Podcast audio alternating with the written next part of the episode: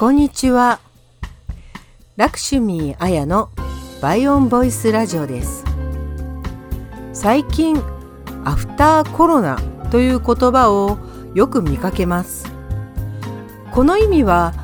2つあるようで、現在のコロナウイルスが蔓延した後の未来で現在を含めた意味と、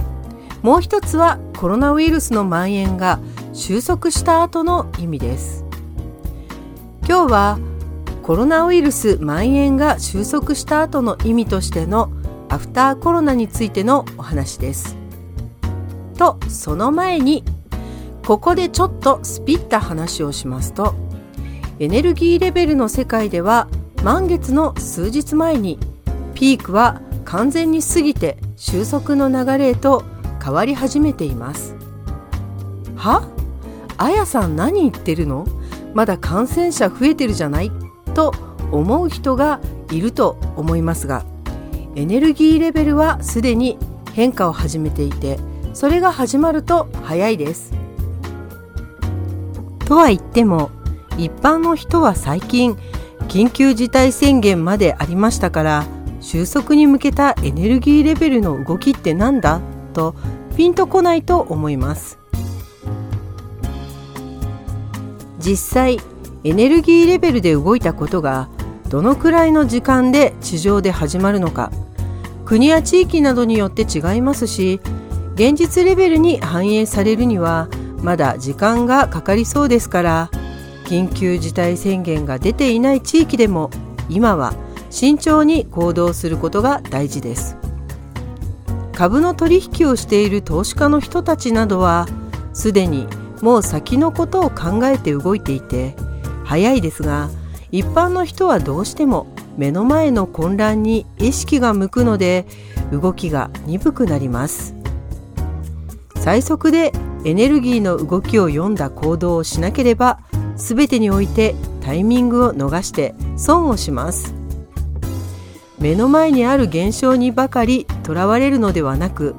最も良いタイミングと良いチャンスをつかんだ開運アクションを早めにしていきましょう。私は普段から運を良くするための働きかけをしたりエネルギーレベルのことを扱っているので時々あやさんはこういったウイルスの時に運が良いということで何の対策もしなかったりするのですか？と聞かれることがあるのですが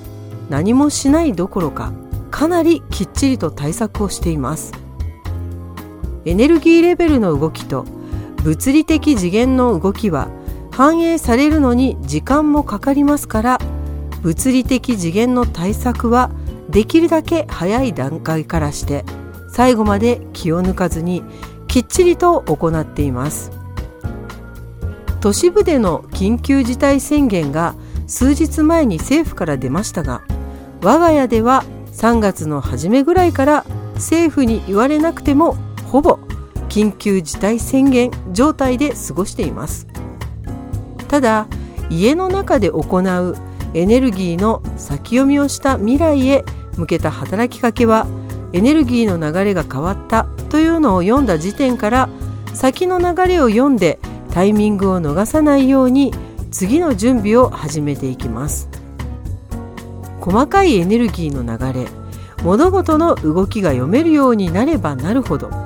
ちょっとしたことが大きな命取りになることも知っているのでウイルスのように目に見えないような細菌に対してはかなり慎重に過ごしています。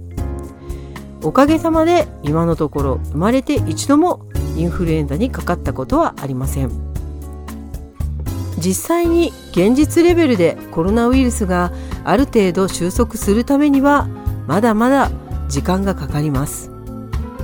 巻き込まれた人が多いものは現実的な余波として収束に向けてかかる時間も長くなります。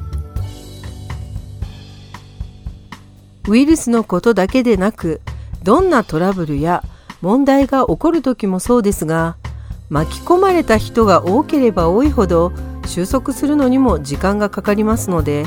分かりやすく言えば巻き込まれた人の人数と収束する時間の長さは比例していくと言えます。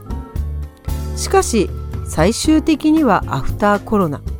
コロナウイルスの蔓延はいずれ収束を迎えますがその時に完全に昔の環境の通りに戻るという考え方は早いうちに手放し現実的に変化を始めた社会の流れに対して自分はこれからどのように変わっていけばよいのかということを考えていけると良いです。周囲の動きがすでに変わり始めているのに自分だけは変わらないままでいるとこれからの社会は過ごしにくくなっていきます。これは飛行機が飛んで電車や車が走っている現代社会で昔ながらの徒歩で何日もかけて目的地まで行くというのと同じことであらゆる意味で大幅なタイムロスが出てきます。それでも私は徒歩での移動が大好きで時間がかかってもいいんですという人であればそのままで良いのですができるだけ最速スピードの動きの中でより良い状態で過ごしたいということであれば今からあらゆるレベルで準備を始めていくことです。これからは個人でもビジネスやお金に対する知識を持ちエネルギーレベルやマインドを含めた総合的な肉体の健康についてのことと何が最も正しい情報かを見極めていく目を持つことがとても大切になります。特にスピ系の人の多くがビジネスとお金に対する知識不足だったり感情レベルで判断して動きやすいので外出しにくいこの時期はスピリチュアルな能力の開発や運気アップに向けた働きかけ以外に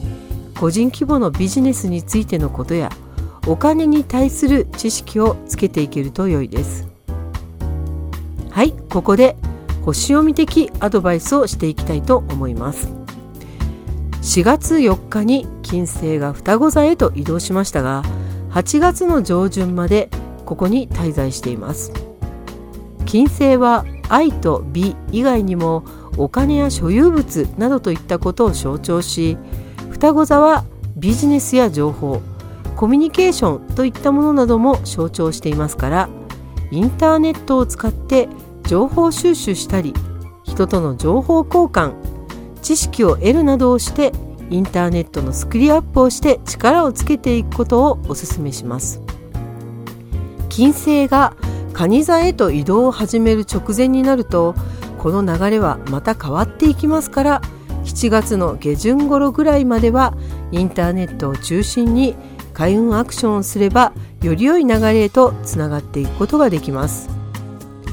また水星はこのところ力を発揮しにくい魚座に滞在していたのですが11日に移動することでコミュニケーションを含めたあらゆる物事の流通がスムーズになっていきますから外出を控えている人はインターネットを使って世界を広げてみるのも良いと思いますよ。目の前で起こっていることにばかり振り回されるのではなくそろそろアフターコロナの世界にも意識を向けて今何をすればよいのか考えた行動をしていけば数ヶ月後あなたは確実に何かが変化していると思います本日も最後までお聴きいただきありがとうございましたラクシュミーあやでした。